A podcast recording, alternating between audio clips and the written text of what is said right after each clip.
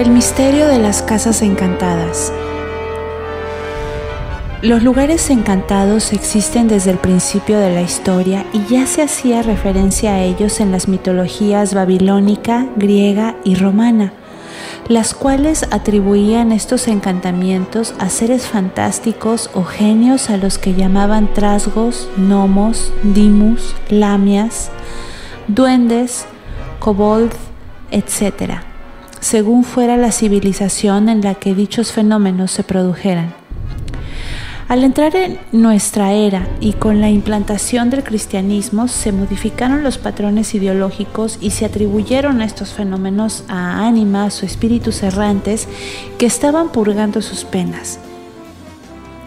La creencia en estos espíritus llegó a ser tan generalizada que incluso acabaron determinando que eran espíritus ruidosos o juguetones, los responsables de los encantamientos de los lugares. El primer caso de casa encantada que recoge la historia lo explica el historiador Plinio el Joven y tuvo lugar en el siglo I de nuestra era. En la casa que el filósofo Atenódoro tenía en Roma, empezaron a producirse ruidos de deslizamiento de hierros por el suelo. Incluso apareció un espectro que señaló un lugar concreto donde tras excavar aparecieron los restos óseos de un hombre. Posteriormente, en el año 355, se produjo otro caso extraordinario, debidamente documentado en la población alemana de Big Am Rhein en una casa y en una calle donde se oían ruidos y volaban piedras que terminaban cayendo sobre las camas de los inquilinos de la casa. A lo largo de los siglos tuvo lugar una interminable relación de sucesos inexplicables, aunque para obtener cierta objetividad haya que remontarse al siglo pasado, en donde en tiempos de la metapsiquia se investigaron numerosos hechos por el sistema antiguo de creencia animista. Poco antes del siglo XVIII se hizo muy famoso el caso de la rectoría de Euport en Lincoln, Inglaterra, que fue investigado por el químico y teólogo británico Joseph Priestley, quien en 1774 fue el descubridor del oxígeno. En este caso se arrastraban muebles solos, caían los cristales emplomados de las ventanas y se escuchaban gritos desgarradores. Hubo acontecimientos conocidos como el de Turín, Italia, ocurrido en 1900, que fue investigado por el antropólogo César Colombroso, en el que vasos y botellas rodaban por los suelos como si alguien los empujara. También en Italia, ocho años más tarde, se estudió el suceso de Bosileto, con su espectacular lluvia de piedras sobre la casa. En Alemania hubo casos como el de Grosserlanch, ocurrido en 1916, y en donde un tronco de árbol rodaba solo por el suelo. Y el de Hofgarten, en el que en el que un cubo lleno de agua se deslizaba de forma autónoma en presencia de la policía. Hecho especialmente significativo fue el ocurrido en la batalla de Borley, Inglaterra, en 1929, investigado por Harry Price y un equipo de 48 personas. Price fue el más afamado parapsicólogo de principios de siglo y fundador del Laboratorio de Investigaciones Psíquicas de la Universidad de Londres. En la abadía, los objetos volaban libremente se producían ruidos de todo tipo. Aparecía el espectro de una monja, también el de un capellán e incluso un carruaje fantasma, y además descubrieron pasadizos secretos y restos humanos. La historia terminó trágicamente. En 1939, la abadía fue pasto de las llamas y se llevó consigo los misterios y secretos de la misma.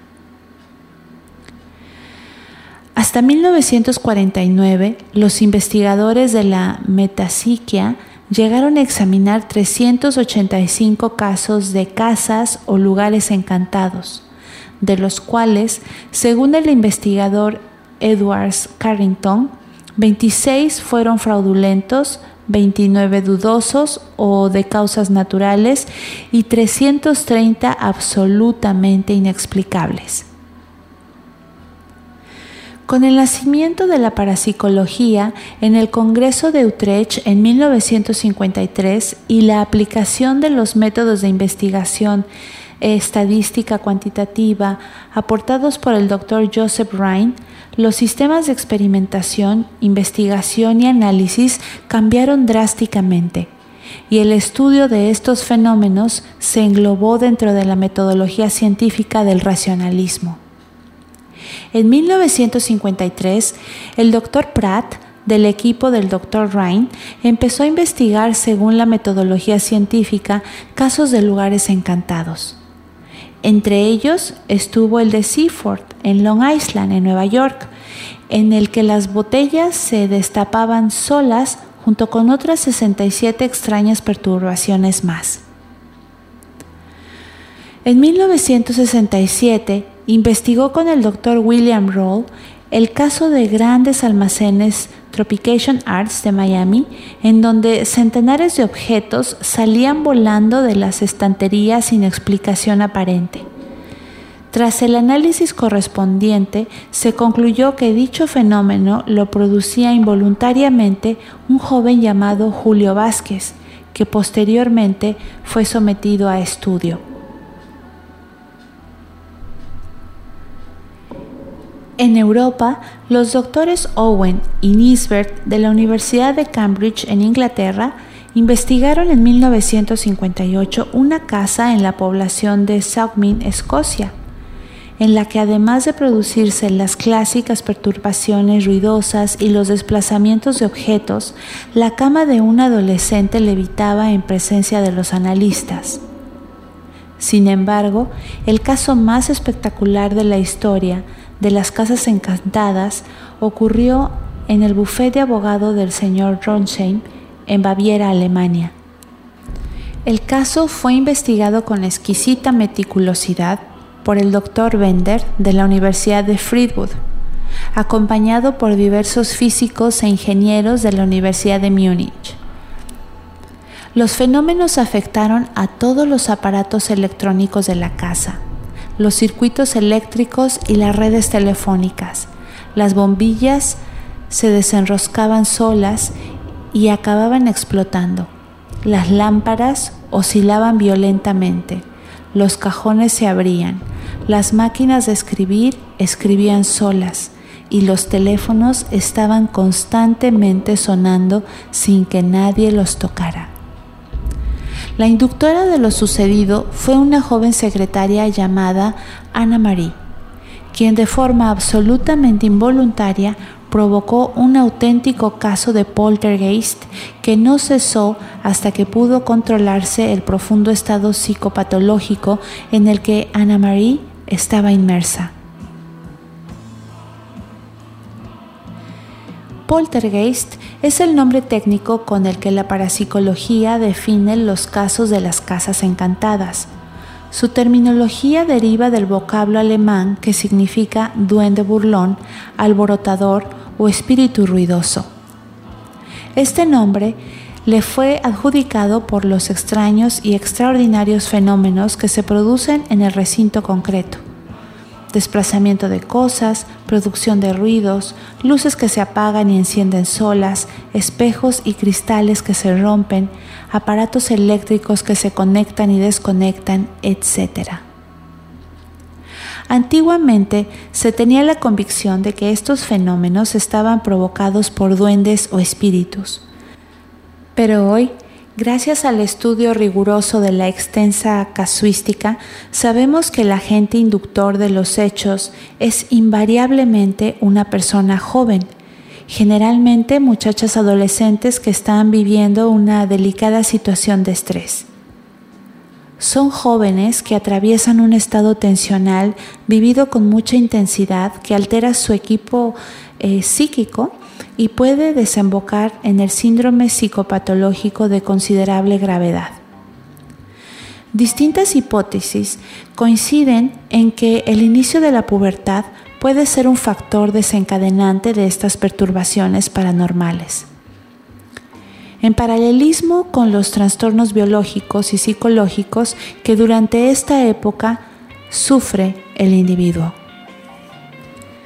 A partir de estas premisas, el Dr. Roll, director de proyectos de la Psychological Research Foundation de Dunham, y el Dr. Pratt de la Universidad de Duke, revisaron 116 casos de casas encantadas ocurridos en todo el mundo y detectaron que al menos en 32 de ellos los fenómenos se centraban en torno a una o dos personas adolescentes afectadas por problemas emocionales. Los causantes de las casas encantadas suelen ser, como ya hemos dicho, jóvenes fuertemente tensionados que desahogan su estado emocional manifestando su hostilidad psíquica por medio de la psicocinesia involuntaria. Esta actúa de válvula de escape de la energía psíquica reprimida que es violentamente proyectada hacia el exterior y que produce un torbellino de fenómenos incontrolados. Estos desaparecen cuando se disipan dichas tensiones. Normalmente los hechos fenomenológicos se producen como una forma de protesta inconsciente por parte del joven protagonista para llamar la atención sobre la situación en la que se encuentra. Eso provoca lanzamientos de objetos a su alrededor, golpes en las paredes, ruidos en torno a él mientras el adolescente está en la casa. Sin la presencia del joven inductor no hay fenómeno paranormal. En ocasiones, la persona que provoca un poltergeist puede sufrir una sintonización energética con un supuesto ente inmaterial. Como consecuencia, aparentará estar poseído por otra personalidad. En realidad, se trata de un trastorno psicótico que ocasionalmente potencia de forma exacerbada las facultades psíquicas del joven. Infestación o encantamiento. El hecho de apariciones de otras entidades dentro de la persona sensitiva suele indicar una posible infestación en la casa. Una casa encantada puede tener vida propia, cuando existe una infestación energética que impregna el lugar y las cosas que en ella se encuentran. Se trata de un fenómeno interactivo de energía que puede estar latente en el lugar y transcurrido el tiempo ser reactivada por un sensitivo o persona que por distintos motivos tenga un estado alterado de conciencia. Las infestaciones son consecuencia de hechos que produjeron intensas situaciones emotivas con descargas energéticas producidas por el sufrimiento, incidentes traumáticos y especialmente muertes violentas. Esta energía infesta el lugar o recinto impregnando sus piedras, paredes y objetos dejando marcada su huella energética en forma de cristalización psíquica de unos hechos determinados que aquí tuvieron lugar tiempo atrás.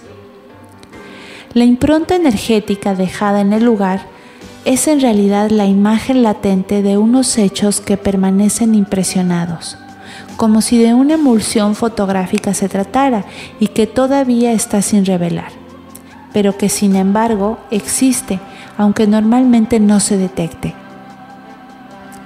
Dicha huella es tanto más intensa cuanto más dramático haya sido el sufrimiento proyectado. Hay que tener en cuenta que la realidad está formada por múltiples planos superpuestos con diferente nivel vibratorio, de mayor a menor materialidad, y de todos, sin excepción, conforman el universo en que vivimos. Estos complejos procesos nos explican los extraños sucesos de las casas encantadas e incluso la aparición de entes espectrales. En realidad, se trata de entidades energéticas generadas o moduladas por la propia mente de la persona sensitiva. El hecho de que todavía no tengamos un transductor adecuado que permita al investigador físico tener constancia cualificable de dicha energía y medir su intensidad no significa que no exista. Y siempre podemos utilizar medidores de campos energéticos de frecuencia que demostrarán la existencia de variaciones energéticas dentro de una casa encantada. En conclusión, ciertamente los fenómenos del poltergeist son reales, como también lo son los estados de alteración de la conciencia en que viven inmersas las personas que provocan, claro, inconscientemente los mismos. De los 116 casos analizados por los científicos de la Universidad de Duke, así como en innumerables casos posteriores, se detectó que un número desproporcionado de personas presentaban sistemáticamente un cuadro psicopatológico de distinta intensidad durante la producción de un caso de poltergeist. Se constató que durante la manifestación fenomenológica se producían fuertes descargas bioeléctricas en su cerebro, así como variaciones térmicas en su entorno. Según el doctor William Roll, dichas descargas pueden trabajar a modo de transformador de una forma de energía o bien como modulador de la misma hasta el extremo de poder activar el desplazamiento de objetos, provocar ruidos u objetivar una imagen etérica. Este es precisamente el maravilloso poder de la mente. La descarga o liberación de energía corporal se produce de forma extramotora y origina la sensación de vaciado del organismo de una persona inductora que queda profundamente desvitalizada, ya que la fuerza psíquica es en realidad la fuerza del alma. El científico Albert Einstein también participó en el campo de la parapsicología y clarificó el aspecto teórico de la producción fenomenológica con una simple ecuación matemática. Energía es igual a masa por la velocidad de la luz al cuadrado. Con ello, determinó que energía y materia son esencialmente una misma cosa y que la una es consecuencia de la otra y viceversa, produciéndose por tanto el mecanismo de condensación de energía liberada. Este proceso matemático es sin duda alguna un principio físico irrefutable de conservación y transformación de la energía motriz del individuo, ya que en todos nosotros existe la materia y energía transmutada a la vez. Por lo tanto, los fenómenos energéticos paranormales son auténticos y pueden ser producidos por la bioenergía sí de la mente. Para Radio Brujas, Carla Solís.